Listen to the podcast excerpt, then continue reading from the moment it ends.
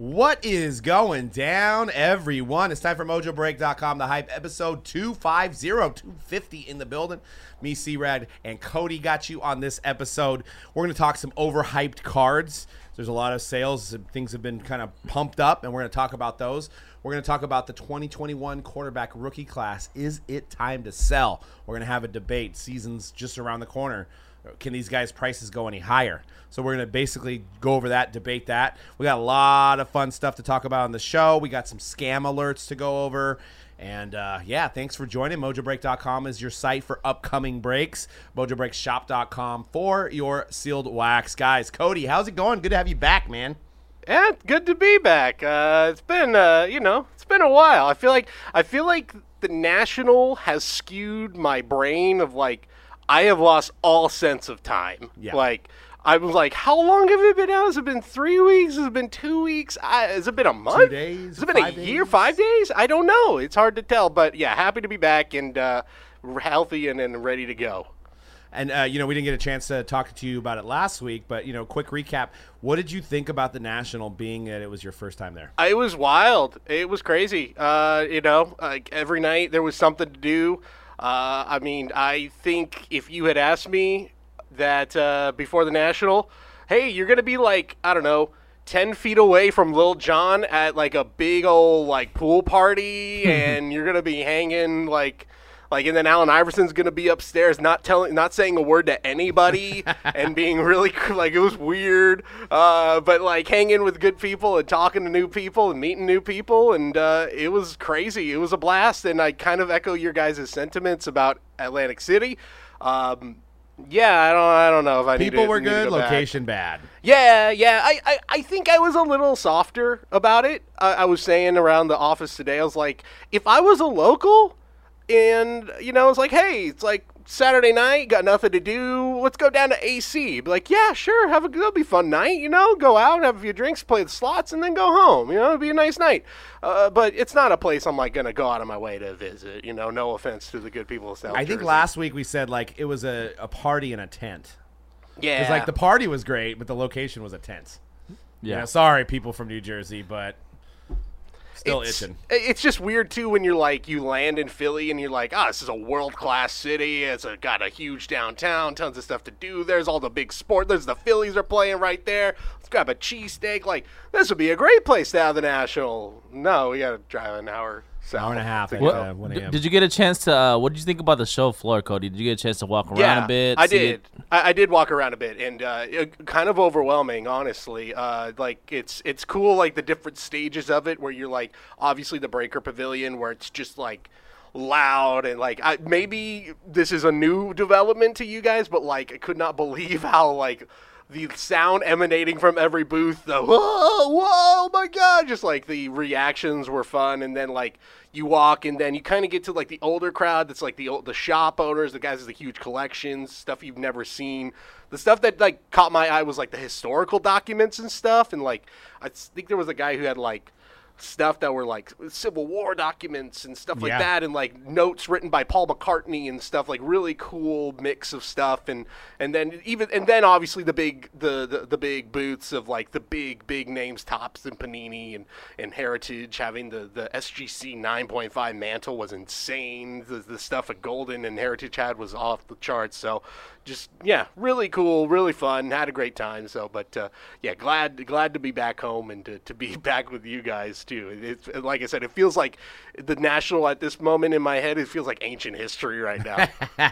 It kind of does. Um, one very fun night was Thursday night, though, and I learned that uh, Cody has the uh, uh, he's a songbird of our generation. It was a fun uh, night. Karaoke, and uh, yeah, this guy's yeah. this guy's got some pipes. Yep, and I found that out when we were at the Mint.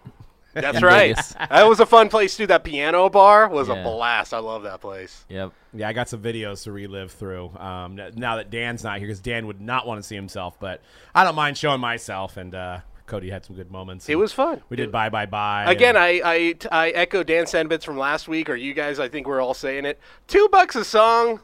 Little, like, I've never been to a karaoke bar where you had to pay two bucks a song. No, again, fun place, good I've times. Actually never been to a karaoke place that charged you per song. It's weird. Maybe I'm, maybe I'm off here? No. Well, they had a guy that was just doing the songs. Well, when we went to the Mint one, or we went to the Mint in, Ve- uh, in Vegas, and we went to that uh, bar on Fremont Street, uh, I mean, you could tip the guy, but he would pretty much just play you whatever you wanted. He was there for the yeah. service, right? The, so. That's pretty standard. It's like you're just kind of in, like, usually you tip, like, you know, but it's not like... mandatory two dollars right. per well, song. Here's my right. theory. It's kind of like the whole thing, like if you invite somebody to a birthday party of your kids and you haven't paid in advance, they're probably going to show up. So my thing is, is if somebody pays two dollars and maybe they're tenth on the list, I know it's only two dollars, but they're probably going to stick around and do their song. Or there's like, the guy's like, oh, John's next. Wait, no, Paul. You know, and it's like, nobody's there anymore. Yeah. So maybe that's the theory. Yeah. I don't know. It incentivizes you to stay, I guess. Yeah. I yeah. guess so. I guess there's that. It was a fun night there, though. Fun night. It was uh, Tropicana was the place. Uh, they had yep. a little karaoke spot. But um, that's old news. The Nationals like a week and a half uh, uh, in the past. uh, let's get into some uh, overhyped stuff. Uh, I wanted to get C-Rad's opinion on this. W W E Select is coming out this week. Is the W W E hype over? Uh, I'm gonna I'm gonna probably say yes to that to that question. Uh, we've already seen Prism drop significantly more than half of what it was coming out at. And obviously now these new products, these uh, you know when they when they're hitting the the sites that, that resell these products, like they're going they're starting off at a lot lower, more in line with the prices we were seeing with uh, the Topps when Topps had the license and were putting out their products. It's still higher than those Topps products, but Um, definitely nowhere near the the prices of Prism when it first came out. Yeah, because we were watching Prism boxes, W W E, go to like twelve hundred dollars, thirteen hundred dollars a hobby box. I mean, approaching football, uh, basketball numbers. Insanity. And now I think you can get a box for like four, three hundred fifty dollars to four hundred dollars. So it's yes. gone way, way down. Significant drop. Um, do you think it has something to do that these are kind of – this is a debate we could have. This is an entertainment product, not a sports product? Yeah, I think – man –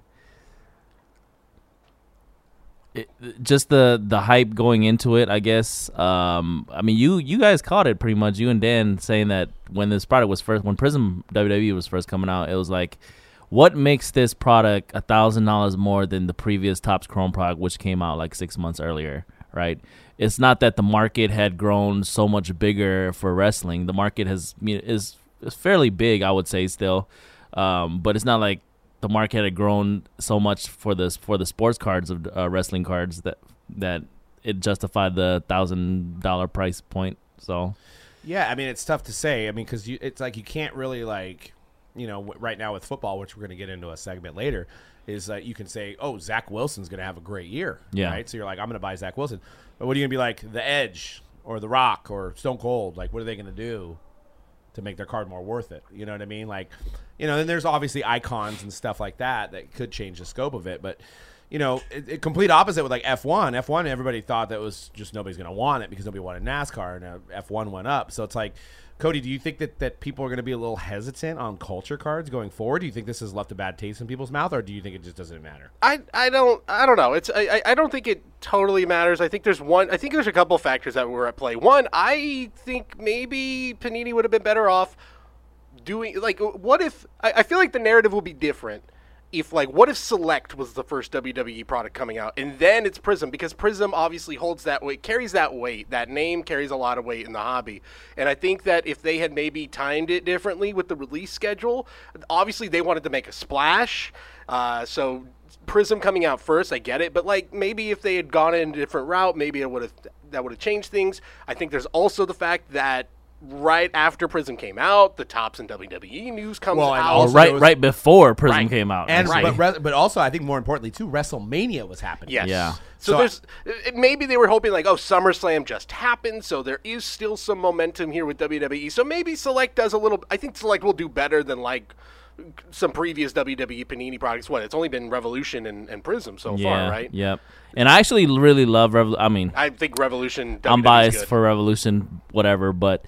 Uh, and and this that's a super affordable product if you want to talk about affordable wrestling product. Um, also, I think uh, there's a lot of uh, there's a lot of um, what was going on where people were saying this is the first Prism wrestling, right? There's a lot of that notion that if it's the first of a recognized brand like Prism, that it's gonna hold a lot, carry a lot of weight. throughout its life cycle, right? People were assuming, like, with Topps Chrome F one being the first year, how much that jumped up. With U F C Prism the year before, the first year of U F C Prism, how much that had jumped up. So people were just assuming the same thing was going to happen to W W E, and for a short moment of time, it happened. But now we're seeing, like, the the big drop in that in that price point. But I mean, you got for I mean to give Select some credit, some W W E Select. You're going to have the first zebras. You're going to have the first tie dyes. You're going to have you're going to have a lot of firsts within that too, right? So we'll see. Maybe maybe this catches us by surprise. I don't think it goes up to eleven hundred dollars a no, box. No, But maybe it does go up compared to – because I, I, and I it has more. It has room to go up as, as opposed to Prism where it only had room to go down. Right, and, and I think Revolution is a great basketball product, but I don't yeah. think – I think the people – like the W W E fans love the color, love the autographs, love the relics and stuff like that, which what Select has. Yeah. So we'll see. But I think, yeah, I think it was a perfect timing for Prism, like you guys said, with Topps.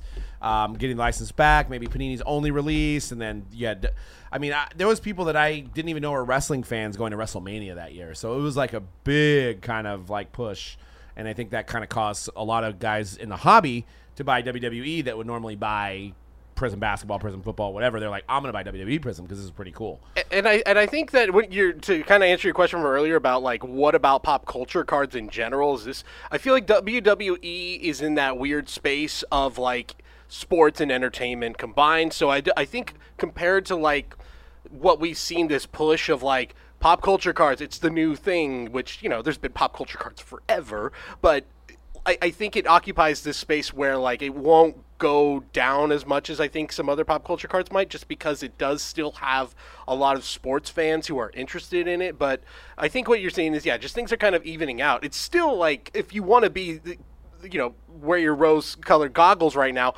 compared to what it was two three years ago, it's still way way above exactly. what it was a couple years ago. And I think that's the just in general, it's about like you got to look at the long view, that things have yes things were crazy for a month and it was unsustainable, but in the long run, wrestling, the fact that we're having a conversation I think about wrestling cards and about is it still a thing, is it still viable, I think that in a lot, like, is that something you would have imagined even right. doing two that's years a ago? Start I mean, and then you've seen at the National Topps with Stranger Things cards coming out. Yeah uh do we think Stranger Things cards are going to do well? I mean, what would make I mean we I didn't I didn't get a get a pack. I know they were having that vending machine, which was amazing, and they have a really cool side. I mean, they spent a lot of money on uh, Zero Cool did on on uh, which is a brand of Topps, to, you know, get this uh, name out there for Stranger Things.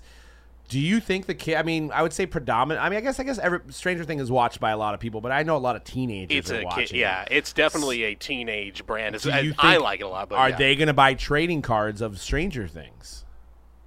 Mm. And what would be the chase? Right? I right. mean, autographs of these guys. I guess maybe that's the appeal from the from the from the, from the show.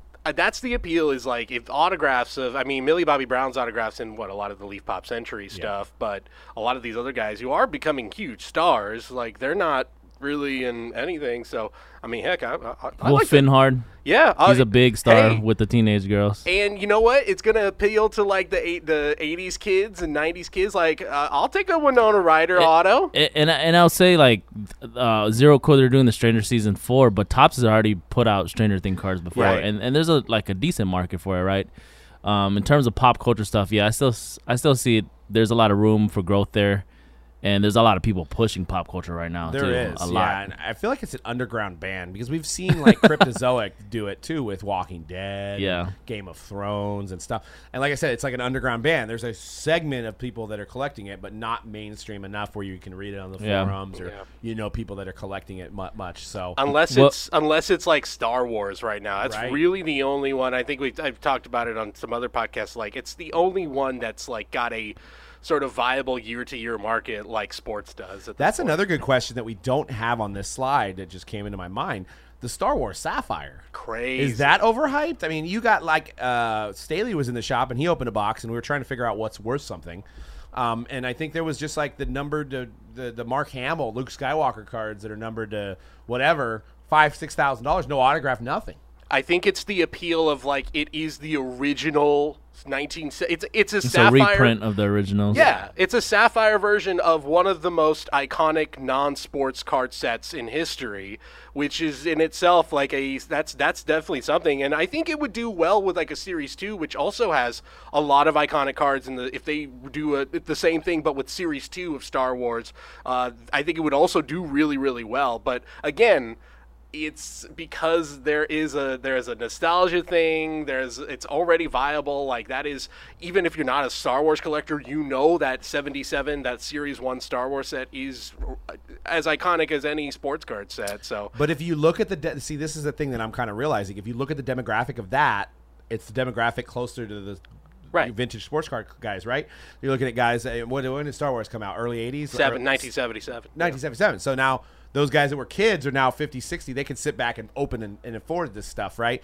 Where you have maybe the Stranger Things crowd, they may be into it thirty years from now, right? So maybe something you can collect and sit on, and then maybe they're worth more down the line. But like, I feel like the people that are going to create more hype is like the older generations, right? I mean, when it comes to pop culture.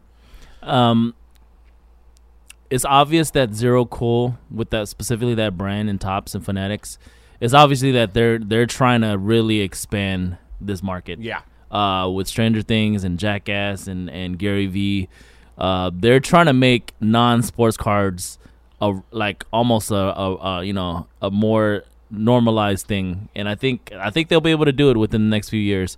Um, so to your question is how what's the uh, the ultimate like how how far can these Stranger Stranger Things cards go? I guess we'll, we gotta wait to see.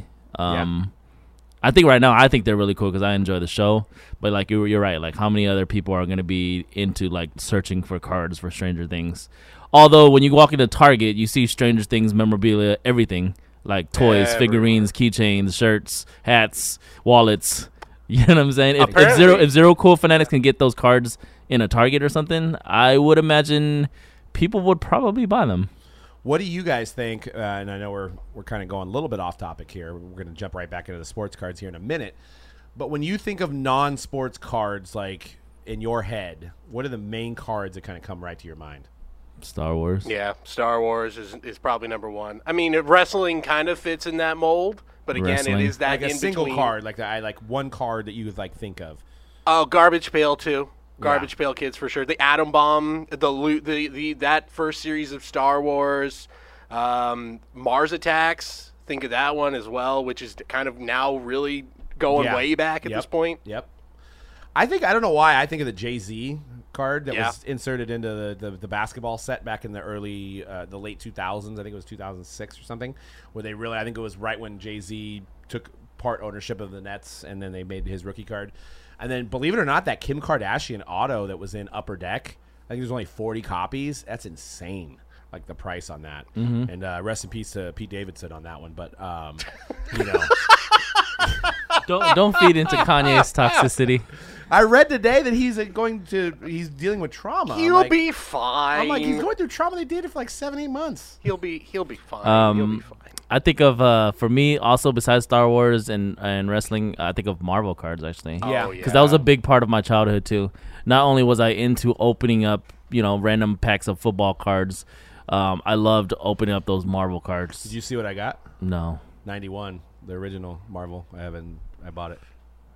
ninety-one, the the box, the the, the sealed sealed box. Wow, the ninety-ones. I'm gonna have to buy that off you. It actually wasn't as expensive as you would think. I think it was like eight hundred bucks. Yeah, dude. I mean, they were like thirty dollar boxes. Yeah, yeah, yeah, yeah. It's crazy. Yeah, I lo- I lo- so that's what I think of when in terms of non-sports. Like those Marvel fleers were amazing to me as a kid. So yeah. Well, let's get back into some sports card talk uh, on the overhype train. I'm going to ask C-Rad this question. Mm-hmm. So, would you rather have an exquisite, these two cards, the exquisite, triple logo man, LeBron, Jordan, Kobe, one of one, triple logo man, unautographed, and the Warriors, triple logo man, or the LeBron James triple logo man? So, you could have those two, or you could have the just the LeBron James triple logo man. Seems like a no-brainer, right? Yeah. Okay, well, you could actually, those those auctions went for lower on Golden, those two, the triple logo man. So the Warriors triple logo man sold for around three hundred fifty thousand. I don't have the exact number. I think three sixty. I have to look it up. So Draymond, Clay, hopefully Steph. Went to a Warrior collector. Hopefully, And then there was an exquisite triple logo man, looks amazing, of LeBron, Kobe, and Jordan that yeah. sold for one point six. So you could literally have those two cards over the LeBron James triple logo man out of Flawless. So my question, and that's kind of what's kicking off this whole thing, is was there was there just so much hype on this card that it literally, I mean, you thought, you said ten million, he said five million. Something like five, yeah. I think I said three, I was over it. And uh, this card sells for two point four, and then cards that were better are selling for less. And what's funny is two point four is, again, put yourself back in twenty eighteen, twenty nineteen. Well, if you heard a card sold for two point four million, you'd be like, you're out of your mind. Without an autograph. And now it's a disappointment. Yeah.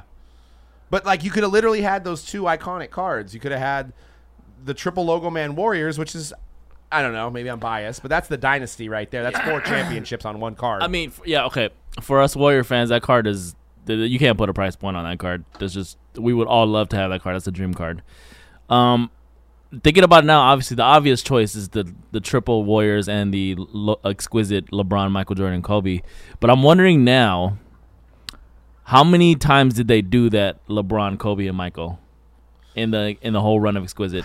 Can't it's got to be a few times, right? Maybe a few, but I don't think too many. Maybe maybe less than five. So I, I guess you can make the argument, if you're on the other side, that there's only one triple logo LeBron right now, I I with him on now. three for him on three different teams, uh, the three teams that he won championships and, and, with too. And I think too that the value of it also comes from like three different players. It, you would think like. Okay, three different legends, like you would think that's more, but I think also the fact that it's one guy where people are LeBron collectors, I think that also that mar- I think that kind of spikes his market. Yeah, helps that like he won a championship it. with yeah. all three too. Well, exactly. Does it dev- okay, so like and I know he's been on the Cavs, the Heat, and the Lakers, so that encompasses his whole career. What if he goes to the Suns? Does that card devalue now? You know what I'm saying? Quad, the first quad logo, man, coming soon. Right. That's what I'm thinking. Because like, if he doesn't remain on any of those three teams, which is a good possibility, he leaves the team. How would you yeah. even? Could and, you and even? That, that would have to be a book at that yeah. point. Yeah, exactly. It would have to be a book. Yeah. Well, we remember from the what was the maybe the second or third year, maybe the first year of Immaculate, where it had the six logo mans. Yeah. It was three Wild. on each side. I believe it was all Thunder on one. So there was like Durant, Westbrook, somebody else, and then I think. There was and that was from one. What product was that from? That was from uh, Immaculate. Oh, was it Immaculate? Yeah, that was Immaculate. Wow. Okay. Then they're like, why did we waste six logo mans on one card? yeah. So they don't do that anymore. But um, yeah. So I mean, that's that's that's what I'm just thinking. Like, you if you own this card for two point four million dollars, you hope he never leaves the Lakers, right? You hope that he stays I, in the Lakers. I don't know if I hope. I just. Uh, I just hope they don't make another one. Let's, how about that? I hope just they don't make another triple or even a quad. Oh, I don't know. Do you think we live our whole lives with LeBron James uh, exclusive to Upper Deck? Yeah, Do we think that? What's the over-under on that happening? Uh, that he never signs an actual licensed deal with a manufacturer. Gotta be low. If anybody can pull it off, I'm, I, I feel like Fanatics could pull right. it off eventually. Yeah. Um, I would obviously us coll- as collectors, we would all love to see that. Uh, but yeah, I don't know. They I, maybe he, his relationship with Upper Deck is too good. I don't know. Well, because here's the thing to keep in mind. I think a lot of collectors don't realize this. The only reason Panini has pictures of LeBron on cards is because he is in the N B A. Yeah. So he's part of the Players Association. So his photos can be used. That's why you don't have autographs. He's an exclusive autograph signer for Upper Deck. But once he retires. There will be no cards of LeBron anymore. No current cards being made. I was thinking about that. Couldn't he technically, because a lot of retired players do this, couldn't he technically still just sign a deal with the N F, uh, N B A P A where they could still use his likeness? Yes, but then at that point, why wouldn't you just try to get him for his autographs too? Yeah. You know what I mean? Which so is that, what they're going to do. That's no what doubt. I'm thinking is like, once he retires, he's probably going to be like, he's going to have more time. He's, you know, he's going to be thinking about what he's going to do for his legacy. And uh, he may be like, well, why am I? I mean, Maverick Carter owns part of Mitchell and Ness with Fanatics, which is his right-hand man, right? So it's just, I mean, I know he's had this long-standing um, relationship with Upper Deck, and Michael's there, and that's probably how it all happened. But at some point, it's like, are you gonna? You're are you tired of signing like, you know, when you're on high school photos? And, yeah. It, the, Le, the LeBron who signed that deal with Upper Deck is not the LeBron right. of today. The LeBron, the businessman, the guy working with Maverick Carter on all of these brands he's got, the the bar, the, the shop, and all these. His his brand has completely changed. So it's uh, yeah, I, I can't imagine. This is he's going to do something after he retires where he figures it out. Hell, I wouldn't even be surprised if he's just like, all of my likenesses is going to be sold through my brand, period. Right. You have to buy it through my website. I'm not making a deal with Fanatics. I'm not making a deal with Upper Deck. It's me. Right. It's uh, through what? Is it Undisputed, I think, is uh, the, sure. the, his yeah, brand. He's I could an see entrepreneur, that. yeah. I mean, and it could be a situation where, like, you look at Tom Brady and he's like, he's in two thousand nineteen Flawless, but he's not in eighteen Flawless, and then he's not in seventeen, and he's not in twenty-two Flawless either. So it's like, I think Panini will pay his going rate every other year when they need him, and they put like ten or twenty autos in there, right?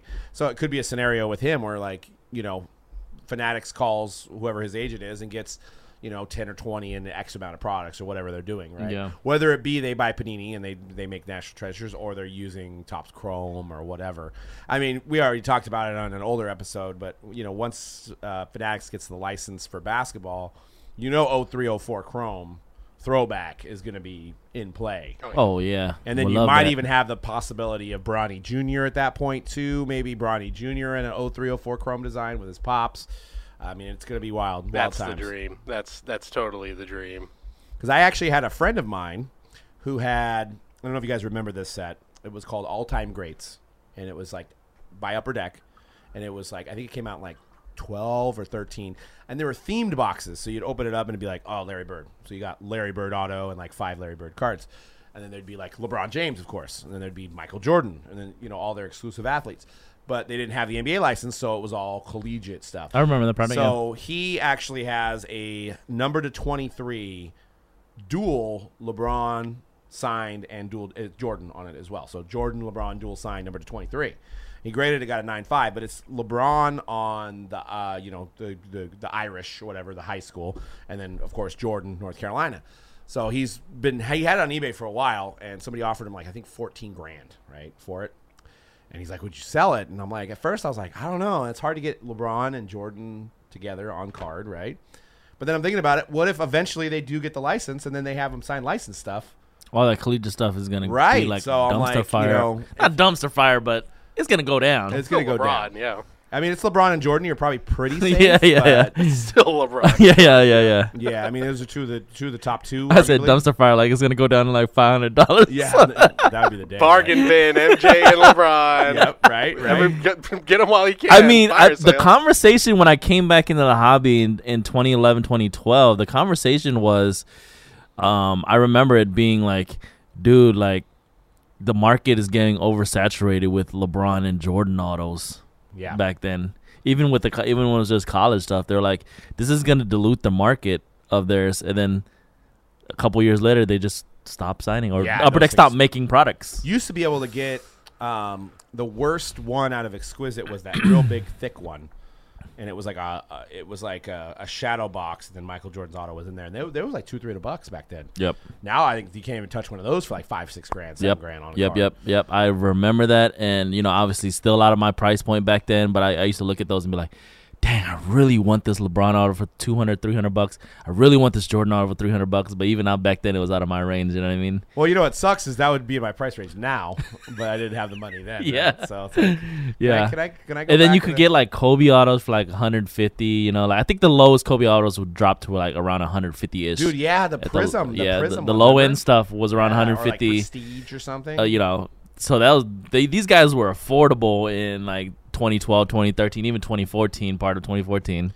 That was a lot of drama when the news the news hit, you know, the obviously the tragic news about Kobe. Yeah.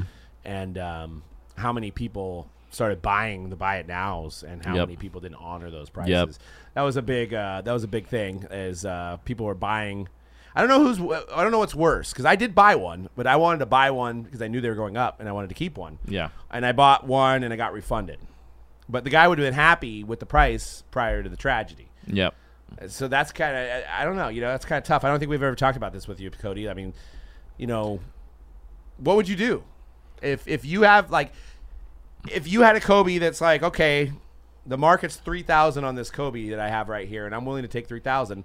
But then he passes and somebody buys it, and then you're like, well, could have got more, so I'm canceling your order. I mean, yeah, you can't you can't do that. Like, I think it's like I don't it know. was happening by yeah. the hundreds that day. Oh yeah, I get it. By the thousands maybe. But like if that price is listed at that, like I'm sorry, like that's what it is, and like, you know, and obviously them backing out, there's a lot of, you know, it doesn't look good. It's a bad look. I think we were saying on the day of when we were leaving the National, Bill Russell passed away the day of the National, and I was just thinking like somebody is out there who's got a Bill Russell in their thing, and they're like, they saw that news, and they slapped a new sticker on there real fast, and I don't know, it's, I get it, but there's a, still a part of me that feels icky about it, so it's, yeah. you know, I, I yeah, I, I would say just in short, like, if that's the price, you have to honor it, like, period, like, that's that's what it is. Yeah, and don't ever, I, I the one thing I've hated, and we haven't brought this up on an, on an episode in a while, but we used to bring it up a lot, is don't list your card with R I P right after he dies. Just don't do it. Yeah. Don't do it.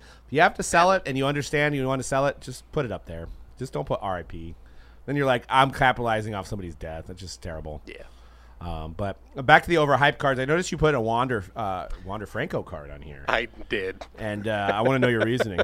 Uh, I think that just in general, uh, this has kind of always been my stance with baseball is I get that baseball cards – Uh, that obviously the first Bowmans are the ones everybody wants, but I think a lot of times it's just like you, you see so many first Bowmans of guys who ninety, eighty to ninety percent of the time amount to very little yeah. in the major leagues, and we're spending so much on them. Meanwhile, there's Topps Chrome rookie autos of some of these guys who are all-star guys, M V P candidates who you could buy three of them for the price of a first Bowman auto of a catcher who the moment they arrive in the major leagues are going to have two or th- uh, like a week of really high sales, and then no one will care. Like Adley Rushman's having a great year. I would, I haven't looked at the numbers, and maybe somebody's going to say you're wrong, his stuff has gone up, but I would bet a lot that his numbers, his Bowman, first Bowmans have gone down since he's made the majors, even though the Baltimore Orioles are like half a game out of a playoff spot, and they have been a completely different team since he got called up. So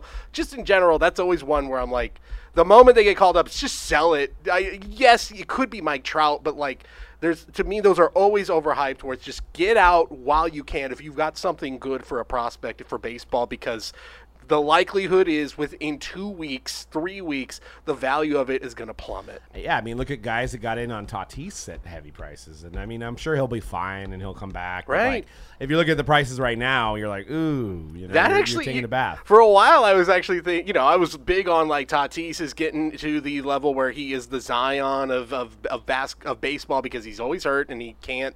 Uh, but his price is maintained. But now it's actually funny, like with the Padres moves, he might actually not be a bad investment all of a sudden. Well, and that's the other thing about these prospects is how often do they remain on their same team? Yeah.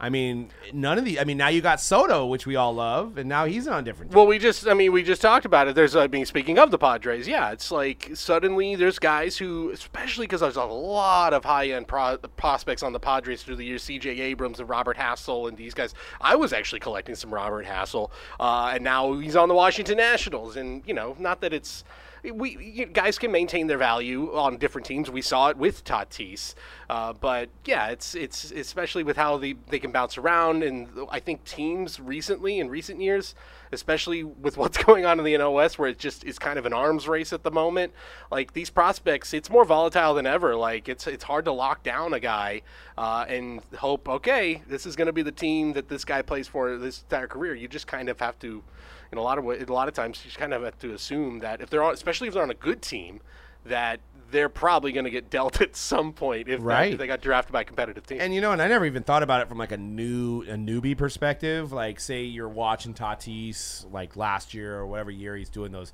jumping catches and he's hitting home runs and he's flashy, and you're like, I'm going to look for his best card, and then you're like, White Sox? Like, maybe you're a kid, you're like, that's probably not the right card. You know what I mean? Because you're just, all you know is that he was on the Padres, right? So, yeah. yeah, you know, some of these Bowman, that's why, yeah, you're you're right. It's like surprising that sometimes the um, the the Topps Chrome should outsell because that's usually the team that they're going to be on for at least a while.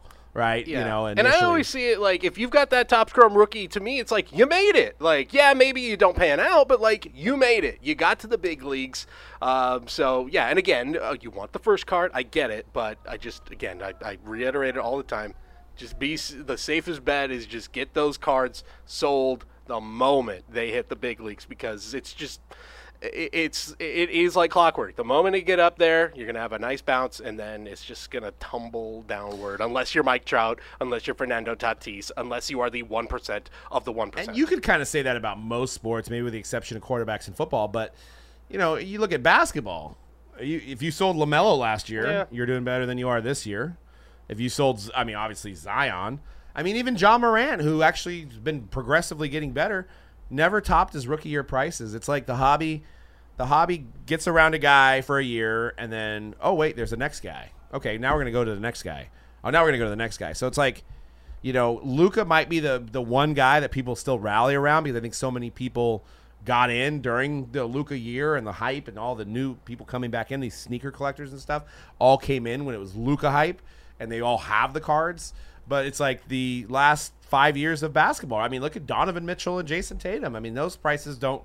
You've got Mobley's and Jalen Green's going for more than those guys. So, um, you know, from a flipping perspective, it's almost best if you are in it to do that. You're not in it to collect, to almost flip before their rookie year runs out. So, yep. Um, now you got some cards here, some big boy cards out of my uh, price range, but man. Got the uh, the Brady uh, champ ticket, the Honus Wagner two, and of course the the the, the Mickey Mantle uh, nine five um, from the the Rosen find, um, which is an incredible story. Have you heard the story about that, where the guy basically bought, like, where this Mickey Mantle came from? I guess a guy found an attic full of sealed boxes of oh, fifty two. Wow.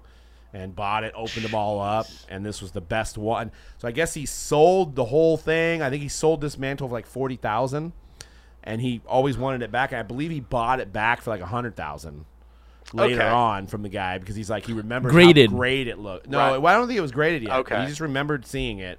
I could be not doing justice to the story, but I think it's out there. It, the guy's name is Mister Mint, very famous in the eighties and nineties, and he was the one that discovered this collection. And then kind of pieced it out, and then was like, I want that. That Mantle I saw was perfect. I want that back. And got it back, and that's where it is now, nine, nine, five. six point two million dollars is what's currently sitting at with one week to go, nine five. I don't like the black tuxedo. I wish it was P S A. Sorry, S G C. Uh, I like um, it. You like it? I, I, per, I, I'm coming around to the S G C slab a lot. Now, I don't, however, still like. I, I still don't like when it has an autograph, and they have that separate tag for the autograph. I don't like that when it's the, when I when it's the single tag at the, up at the top. Yeah, I, I like that. But when, you know, you know, sometimes I'll add the extra auto yeah, grade on the yeah. side. I don't like that. Yeah. But just in general, I think it, I think vintage looks good in it. Um, yeah, I'm I, obviously I still do prefer P S A uh, slab, but S G C is definitely growing on me. I think the S G C slab for the tobacco card, as seen here on the Honus, it looks good because the card's smaller, right? So it has to kind of mm-hmm. um, take up the rest of the space. Um, I, I bet you if H G A graded that, they somehow find a way to make a mini slab, right? Please no. Just a tobacco. Please God slab. No. Could you imagine? Just a mini slab. Somebody getting, and it's all like, oh, it is like hella tiny print. Team yeah. colors and yeah. You use a magnifying glass to read it. They'd probably have a cigarette on the like in the background of the slab somehow. Yeah. And they'd be like H G A, and then it's like tobacco. Uh, but yeah, that's a two, man. Seven point two million. Seven point two. Yeah, guess what? The the, the, the and that's the record now, right? That is that's the record, right? That is the new record. And I, but but we're saying already it's projected the Mantle's going to go up. They've been saying ten million, but six point two with a week left. I that's a lot of ground to make up. And again, it's the biggest bet. The biggest bids come in at the end, but that is a lot of ground to make up in a week to, to reach that ten million mark. But it sh- again, it what, should not be what, disappointment. What was the previous Wagner that sold the for, that had the record? What, what grade was it? It was like probably a the one? Gretzky Wagner. I don't even know if that one was graded. You might want to look that one up. Yeah. Um, it's owned by the Diamondbacks owner. I believe there was. It was like there was like a four or five million one pretty recently. I feel like, um, but there's very few one. copies in existence. Yeah. That's why, because. Um, Honus did not – he signed up for the cards, but he didn't know they were going to be in tobacco products, and he didn't want to be associated with tobacco products. So that he so, made them pull a so bunch of them? pulled a bunch of them before they even made okay, print. That ma- so that, okay, that makes – okay, I remember hearing that story, obviously. I've heard that story a thousand times in the hobby, but, um, yeah, I mean, the question is, is are these car- three cards worth the hype, right? Is that is that what we're asking? Yeah. Yeah. And I'm going to say yes, because all I've been told since I've been, been in this hobby is that these are the three, like these are some of the, these are three of the most, some of the most iconic sports cards or, and or investments that you can make in sports cards. Like the Honus, the Brady Contenders, and the Mano fifty-two. Like these are like, if you're, if you're going like, you know, the top of the top, like at least top five, these three are in it. It got to be. Well, I mean, I'm looking at this, right? And I'm going like, the Brady looks like a great deal, right? Right? Um, seven hundred It's probably I mean, good. That might yeah. reach a million. But yeah, you it is a great deal because you wait one hundred years from now, how much is that Brady going to be I'm worth? That's what I'm saying, right? Because like Mantle, obviously a great champion, but doesn't have a lot of records, right? I mean, yeah. he has records, but you know, it, it, it, he was he was baseball cards, and I get why he. Honus Wagner, obviously a Hall of Famer too. Yeah. But Brady's the GOAT. He's the GOAT. And will anybody ever have seven Super Bowls? And here, here, hear me out. Hear me out on this too. Seven. It's, it's, he has s- six. No, I think he has seven, doesn't he? I oh he has God. six. See, I, we don't know Joe, no, Joe I believe Montana it's seven. Has five, I believe seven. Right? I believe it's seven. No, Joe Montana has four. Oh, damn, so he did. He been passed them up then. Oh, oh, a long time ago. Hold uh, on, okay, okay. It, it might be six. I think he had five with the Patriots and then one with the Bucks, right? We have to. He wins so many, we sad. forget how many. There are so right many now. people screaming at their. I just know. He hey, once he passed, once he passed Montana, it's like we don't. We're not keeping track anymore, um, because nobody else has more championships yeah, than over. him. Another thing to think about is that okay, the reason why these two baseball cards are so iconic as well, not just because of the players that are on them, but because of the scarcity of both of those. Sure. Yeah. Right. And then you can make the same argument for that Contenders Brady, because yep. how many other rookie autos does he have? And then how many Contender rookie autos, just the base versions, does he have? It's well, not this, it's not many. This is the, the number to one hundred version, so That's, you know you're safe there, yeah. right? There's only one hundred copies maybe. And then, uh, yeah, the base version, maybe three hundred, four hundred So there's Dude, maybe only So the scarcity systems. applies, funny enough, to the Brady card as well. Right. So one hundred years from now, these are going to be impossible to find. Yeah, it almost is like, let's sell everything and just buy Brady cards, right? Because, I mean, and it's like... if you want to leave something to your kids and, like, if you want to just pull all your other investments, like property and whatever, I'm not financial advice, obviously, but I, if I were if I had this type of money, I, I, I would at least think about getting that Brady. Yeah, because, I mean, yeah, I mean, it, it's... It, and plus, it's also, like, the first kind of autographed, like, I mean... I want to say Contenders, the, the Peyton Manning was first, obviously, in ninety-eight the autographed Peyton Manning. I want to say they started, and I, I could be wrong. I'm not a really historian when it comes to early late nineties stuff, but I want to say ninety-six might have been the first autograph, or around around that time. But this is by far the first biggest autograph that ever happened. Yeah, and um and, and he was like a sixth sixth rounder, so it's like nobody even really. There was probably people that sold this card for dollars back then. Yeah. You know so. What blows my mind about that Mano too is that obviously we don't know how, what it's going to go for, but it's going to be between seven to ten most likely. And then you think about the what is it? What the baseball owner that has the that owns the P S A ten? Yeah. Like what? What do you think that card is worth, dude? Absolutely ridiculous amounts. and, and I think worth more than the Diamondbacks. He probably, honestly, I would say the Diamondbacks' value. Pro- part of it is probably that collection of baseball cards that he's got. Just but- that P S A ten Mano, dude, because th- like this is hard to get already in it's within itself. nine five from S G C for a vintage, like all white. You know what I mean? White borders and corner, like perfect corners, corners, pretty yeah. much. Uh, a P S A ten. I don't even want to know.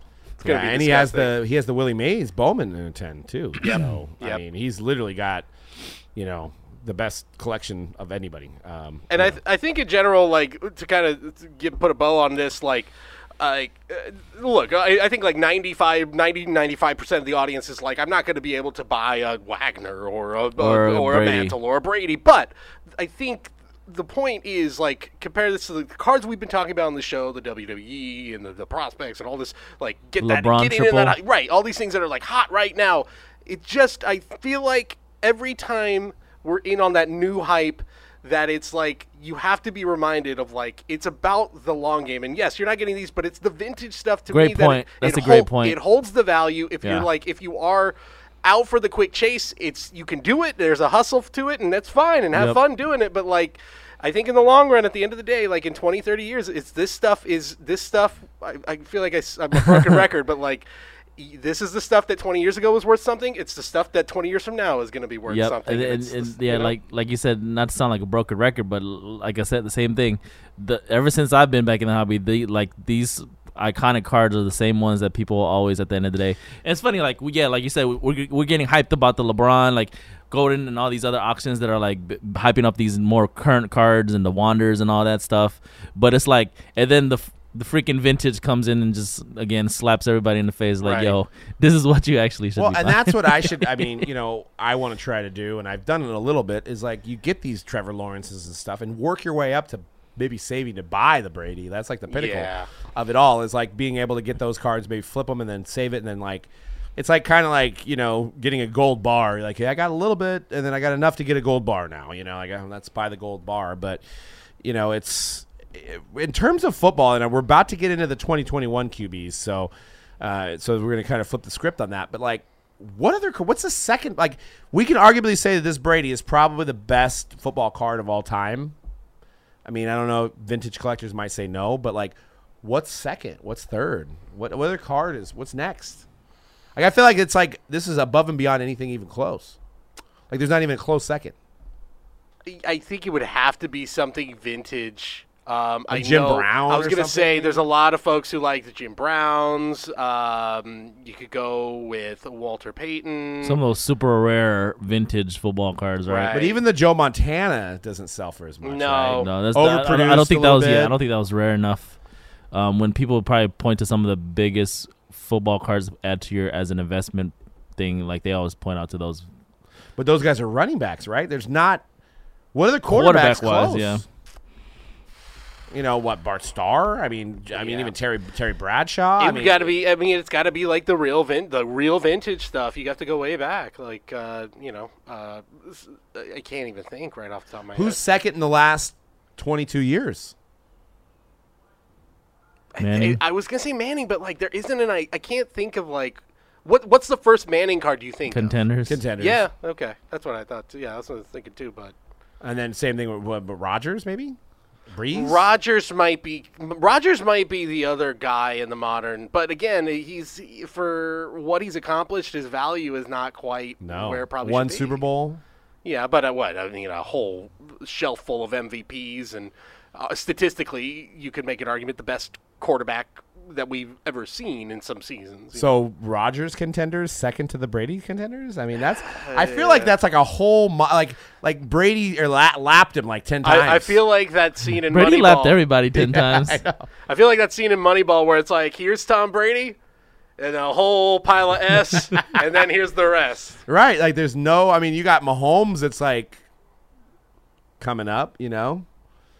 I mean, and at uh, one point he was a, it, it was he was scarily approaching Brady contender prices at one point a few years, a couple yeah. years ago, and I'm like, that was just good. shaking my head. Yeah, you're, what you're one right. chip and what was he in four A F C championships? He's now been in four straight. Yes. Yeah, I mean, I mean I, that's pretty crazy. Yeah, I get it. He's he's been on a tear f- for his young career, but like for his prices to be even close to Brady at one point, like blows my mind. Yeah. I know. I, I I think I sold the contenders for like fourteen hundred dollars. I'm still crying over it. Um, but, yeah, I wanted to talk about, is it time to sell the twenty twenty-one Q Bs? We're in a year unlike any other year because, for one, we have Select coming out, and it's on mojo break dot com right now if you guys want to get your teams in a four-box Select hobby, which is coming out at the end of the year. It's going to be the first year that we have X R Cs that we know what teams they're on, for one. Pack pull them. That's we know what true. They are. That's we know true. What we know what team the X R Cs are on. That's true. But the reason I'm saying that is because we're literally going to get into the twenty twenty-two season, and we're still having crossover of good twenty twenty-one products, which yep. has been unlike any other season of last never tw- never really years, happened. Right. So I think that's helped the hype. I think the season ended, and you have Lawrence knocking out the Colts. So they're like, all right, he left on a note that there's a lot of promise. Um, people believe in Zach Wilson for whatever reason. People they, believe in Justin Fields. Well. Uh, it's like it, this year, unlike any other, it's like the offseason did not hurt these guys. You know, it's like the hype is still continuing. And um, I feel like a lot of people are going to get burned on, if not five out of five of these guys, probably four out of five of these guys. I honestly feel that most of these prices are at their peak now. And that's personally me. I, you know, um, I think these guys, I think you can point to Lance, and I'm a homer. You can point to Lance being in probably the best situation with arguably a top defense in the league. Uh, the Niners got better at defense, uh, you know, but he may have rookie struggles. They're probably ranked the best out of all of them. Maybe them and the Patriots as far as preseason rankings. Patriots, I'd say, yeah. Patriots and Niners. Uh, but, I mean, are the Jags, the Jets, or the Bears going to make the playoffs? Jets have – I feel like – I mean, if you're asking our opinions on is it time to sell twenty twenty quarterbacks, I there's some guys that I think you should definitely sell, and there's some guys that I think there it might be worth holding. So I don't know if we're going to get into that. But, um, yeah, in terms of those three teams, I don't think the Bears are going to make the playoffs. I highly doubt the Jaguars are going to make the playoffs. And I give Jets a very small chance just because they have been drafting really well. And I do, I mean, obviously that was your former coach over there, and I think he's a pretty good coach. Um, and well, there was some big news that they might lose. Mekhi Becton has a bone chip in his knee. Mm, yeah, that, that'd be big. He's, that'd be he's huge. Like their Pro Bowl offensive lineman, their yeah. standout first rounder, and, and they needed a they, they had a lot of protection problems last year. So yeah, so that he may be out. They're saying he if it is a bone fracture in his knee, he's out for the year. So yeah, so I, I give Jets a small, slim chance. So th- there's my answer right there. Like Trey Lance, I, I would feel comfortable right now not necessarily selling Trey Lance, Mac, and to a, a smaller extent Zach Wilson. I would, however, be probably selling Trevor Lawrence, and so I would especially be trying to sell Justin Fields around. He's the he's the one that I believe is the one that you should definitely sell the most, because out of all five of those teams, the Bears are, like, to me, look like they're going to be the worst of the five. Yeah, we've got some data here too, just to kind of back it up. And, and Cody, we did the X R Cs um, because we were able to find data on those. And um, you can actually already see that it's kind of trended down on uh, the X R Cs have trended down on Mac Jones. For the X R Cs, they've trended down already on Trevor Lawrence. Uh, they've already they've Trevor they trended down on.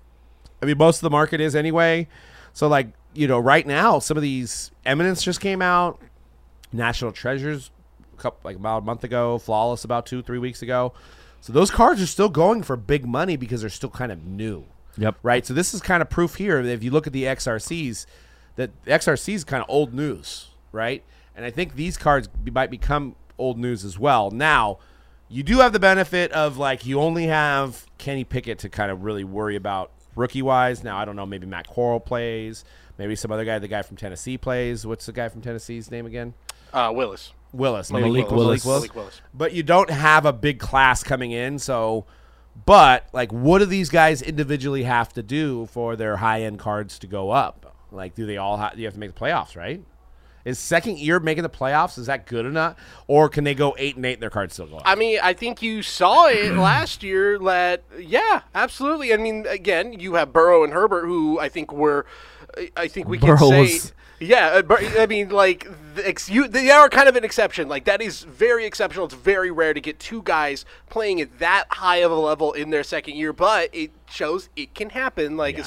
a guy goes to the Super Bowl, another guy... Burrow's is, knocking on the door. He almost won his damn first championship. Yeah, if he... God, Should've. if he had won it, it would have been just stupid prices all off season long. But, yeah, it's... I, I, I don't think it's that far off where one of these... if Again... Can two of these guys make the playoffs and up their value? We one of them made the playoffs last year. Trey Lance, you said it, he's in a good situation. Um, I think also for Lance, though, the thing that benefits him, and it's the thing we've been saying all along with him, is that it's that it's what we don't know that's really helping him. We just don't know what he can offer, um, and it's been a kind of a roller coaster ride. If you've been following the practices, there's some day the first couple days it was like, uh oh, yeah. what have the Niners done? La- yesterday was really good, supposedly, right? And then yeah, the last couple days he looks like okay, they've made the right decision, uh, and obviously getting the the full full sign off of like you are a guy really helps as well. But yeah, that's that's really. The thing, and like if he comes out and craps the bed in the first couple games, like that stuff's gonna fall off. And he's the by far the most raw. I mean, we're talking about Easily. a guy that sat, I believe, sat out the COVID season, and I think only played seventeen college games. So yeah. you know, you're talking about a guy that's like really, really, really raw.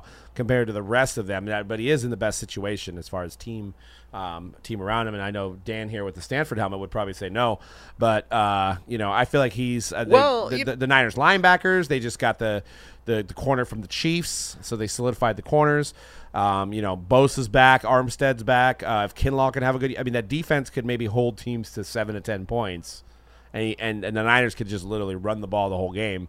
Possibly. I, I do wish Dan was here so we could, because if rumors are to be believed, there is a slight chance that Jimmy Garoppolo may be heading to L A to be the backup. No D B. Way. And uh, I just saw that floating around. It's probably not likely, but I saw it floating around. Well, would you rather have him in Seattle or L A? I guess Seattle, right? Well, uh, Seattle's no, he'll play start. in Seattle. Yeah, yeah, he ain't playing in L A. He is he is the backup quarterback, and I don't think he wants that. Yeah, what a what a crazy story. Like, he's still on the roster. I don't know if he's going to play. The game's Friday. I don't know if he's going to get any No, snaps. Well, I, if you heard what Kyle Shanahan said, he's they said he's fourth on the depth chart right now, and basically just very bluntly put it, because we have to put him there.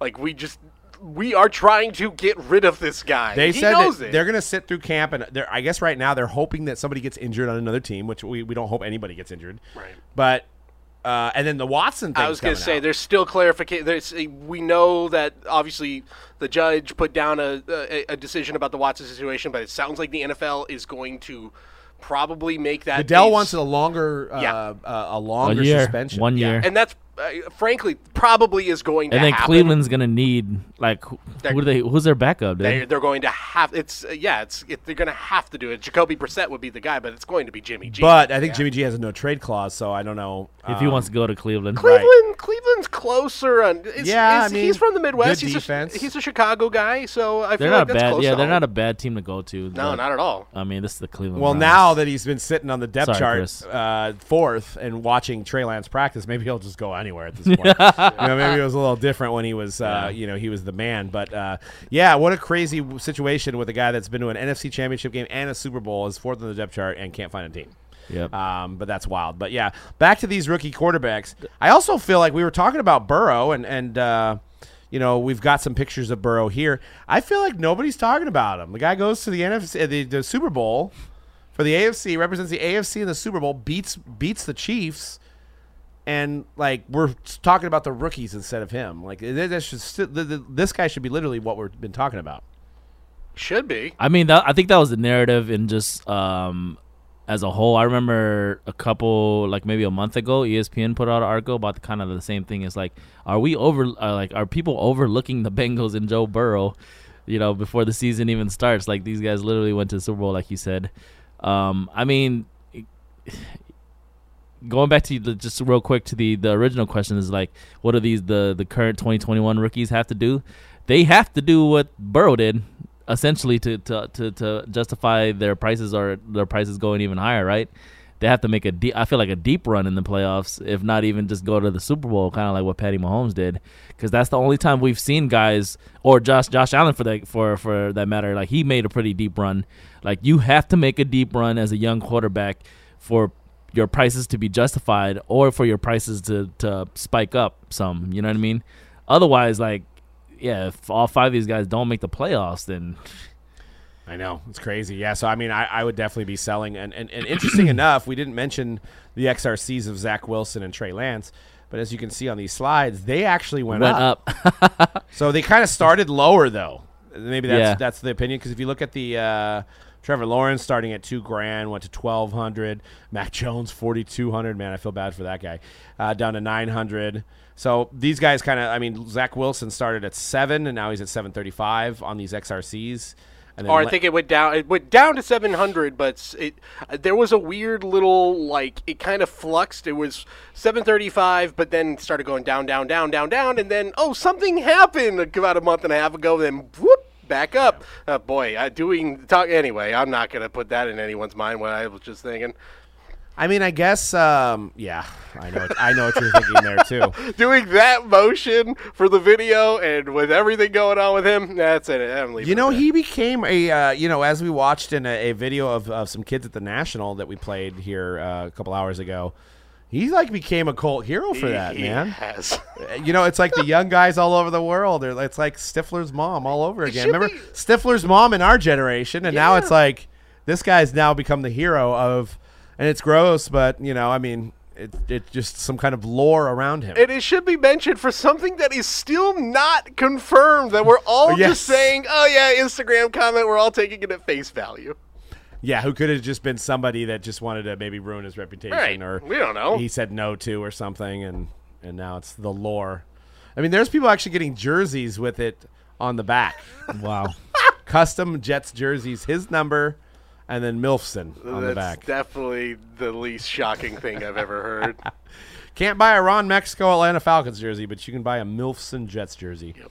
until they ban that one. So, uh, you know what's shocking about these cards of some of these, you know, we're looking at Patrick Mahomes, uh, Josh Allen, and Joe Burrow's uh, Silver Prisms is uh, the last sold for Josh Allen. Holy crap.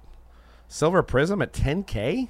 Holding strong, holding strong. People like Josh Allen. Yeah, I mean, I mean, they're clearly the everybody's favorite to get to the Super Bowl, right? I mean, not everybody's, but like the general media and sports world, I believe that they could probably get back to the Super Bowl pretty easily. Well, that game right there, the Chiefs-Bills game, was probably the one of the most exciting games I'd ever Hell seen. Yeah, in five Love years. Love that game. It was that was incredible, and it was a complete I mean, toss-up. Yeah, I mean. I gotta admit, man, those that playoff, just the that, those playoffs in general were pretty exciting. Most games were pretty exciting, like both, like all three weekends. Niners games weren't that exciting, especially the Green Bay game. But, it was, but the, I know they were so, not high scoring, but they were like the the hinge points of the game were very, very exciting. Yeah, yeah. The block punts and, and and all that. Yeah, yeah, definitely. Um, but uh, I want to get into this last uh, thing. I don't know if C-Rad's seen this video, so we're sure going to live, li- live reaction. So this happened at National. This is kind of a scam alert um, of of things that uh, could possibly happen when you're dealing with cards and stuff to watch out for. Oh, wait, but, I think I've, I think I know what you're talking. Courtesy of uh, card porn here, um, some stuff happened at the National. There was a live break, and uh, it didn't quite go the way as planned, and uh, – Kind of, kind of became kind of funny. I'm actually trying to find it now. I don't know why I can't find it. I think, I think I've seen it. Uh, Are you talking about the? Uh... What's good, bro? All right, oh, man. Yeah, I think I live on air network. Our breaker D S S was doing a prism box, fifteen thousand dollar box. Sealed. Is that twelve thirteen? Private sale. They sell it out the break. They get ready to go live. They open up the box. Get the f- out of here, bro. Yes. Check that out. What the? F- good luck, everybody. You Let's get right on into it. You see this? No, I haven't seen this one. Wow. I haven't seen this one. What's up, John? How we doing? This is the most expensive box I've ever broken. It's a twelve to fourteen thousand dollar box. Wow.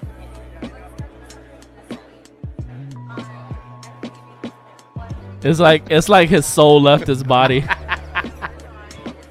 I hate to laugh. two thousand nine Topps basketball. We're so they made it eight. right. They made it right. But the reason I wanted to bring this up for you guys is, um, you know, buy from trusted dealers. I don't know where they bought this from. I'm assuming eBay. Um, but if you're dealing with companies like Dave and Adams, who has Reed, who buys and goes and buys, and he's an expert on looking at things, they will refund you and take care of you. Now, Fatballs five sixteen on eBay, you know, he sells you a fourteen thousand dollars box of Prism. Sure, he's not going to give you a refund, um, and he's probably gone. I mean, and this is on a small scale. Obviously, the Logan Paul stuff. Um, you know, you're dealing with things that are, you know, fifteen thousand is not even that much compared to some of these other boxes like Exquisite or something like that. That could be easily. I mean, they didn't really put much tampering stuff on these boxes back then, so you got to be very careful if you're thinking about buying sealed wax. I mean, not only that, you're dealing with maybe you're dealing with products that had a case hit, and you're buying a, a, a single box, yep. you know, and then you know the guy got the case hit, and then sold the other boxes, right? So you've already got it's been cherry picked. Maybe a situation with that where you know maybe you get a legit prism box, but maybe the guy hit two golds out of the case already, decided to sell the rest. So just kind of a buyer beware. Do your research. Try to buy from you know if it's a great deal, it's probably too good of a too good to be true. You know, send the guy a message about where where did you get this? What's the backstory? I mean, obviously people people can lie, uh, but I always like to do that when if I'm buying something that's very rare, I try to get a backstory on how they have it. Like, oh, oh three oh four Chrome, how did you have this box? Oh, you know, I had a case, or I bought this back in oh three oh four and I just didn't open it. I've held on to it. I bought it from a card shop. I have the receipt. That's another thing. Maybe if you can get them to give you the receipt too is another qu- uh, not everybody has receipts, but like some people do keep them and they show you that I bought this in two thousand twelve from San Antonio Sports Card Plus and here's my receipt. You're like, okay, you feel a little bit, be- a little bit better about it instead of going on camera and finding some Austin Powers cards in your fifteen thousand dollar box. Yeah. We got duped. Yeah, baby. You got duped. Sorry, just do my Austin Austin Powers. Oh, behave. Anyway. Dude, he's been so un- unrelevant for like so many years. Michael Myers. Have you watched Austin Powers recently? No. Oh man, gotta do it. It's still classic. Amazing. It's still so good. Goldfinger was my favorite. That Goldfinger was... solid, but the, the, the, nothing will beat that first one. Spy Sh- they're all good. Yeah. They're, they're all, all fun. Good. They're all good. Was the first one where he had the car in the alley and he was backing it in, backing it out? Yes, back- yes. doing like the seventy, one hundred point turn when the steamroller's coming and goes, goes no. And it's yep. like seven, it's like eighty feet away. So great. And the great Vern Troyer, rest in peace, I think. I uh, believe he shows up in the second one uh, and I, the but, third one. But I don't think he's with us, though, right? No, he no, passed, you know, he, he passed away. Vern Troyer, passed man. Away. Yeah. Um, but yeah, yeah. My, Michael Myers. What has Michael Myers done recently? Uh, he had some show on Netflix that was apparently terrible. Mm. Um, yeah, guys doing weird things. Popped up in Inglourious Bastards like ten years ago, and then kind of went silent again. I want to um, say yeah. he was in a Super Bowl commercial, right? He did yeah. He did the Wayne's World Super Bowl commercial. I love the guy. Literally in, like, I would say, like, three of, like, my maybe ten or fifteen favorite movies of all time. Wayne's World is one of my all-time favorites, and yet I've heard he's, like, notoriously difficult to work with. Like, that's the reason he doesn't get much work anymore. Mm. Here's a quick question. Jack Black or Michael Myers? Ooh. Hmm. I have to go Jack Black just because Tenacious Oof. D is one of my all-time favorites. I have I to do it. It's tough, though. It's not easy. I don't like Tenacious. I can't do it. I oh, I, I know there. There's so many people love him. I just can't do it. I don't like the music. I don't love know what it is. I don't like, you know, I just can't do it. Um, I do like Jack Black and um, the, what's the uh, the Army movie? Oh, Tropic Thunder. Tropic Thunder. Yeah. Love him in that. I will say this. If Tenacious D didn't exist, Mike Myers pretty easily, but I'm such a Tenacious D fan that I, I have to pick him. F 'em Hard was a good song, but uh, I like I like, slow, I, like Jack, I like I like them both probably equally, but I do I do enjoy Jack Black movies in general. Yeah, like uh, um, Tropic Thunder was good, Tropic obviously, Thunder. But even like his like the dumb movies, like the ones that aren't really like Nacho you know, Libre. Oh, that was not that was, oh, that one was pretty I got good. You there. Thank you. That, I, I, that's one of my top ten movies of all time. He borderlines too cheesy for me, like overdone comedy. Oh, for sure. Like it, he, it's it's he, he was good in uh, that rock movie too, where he played a girl. Uh, oh, what?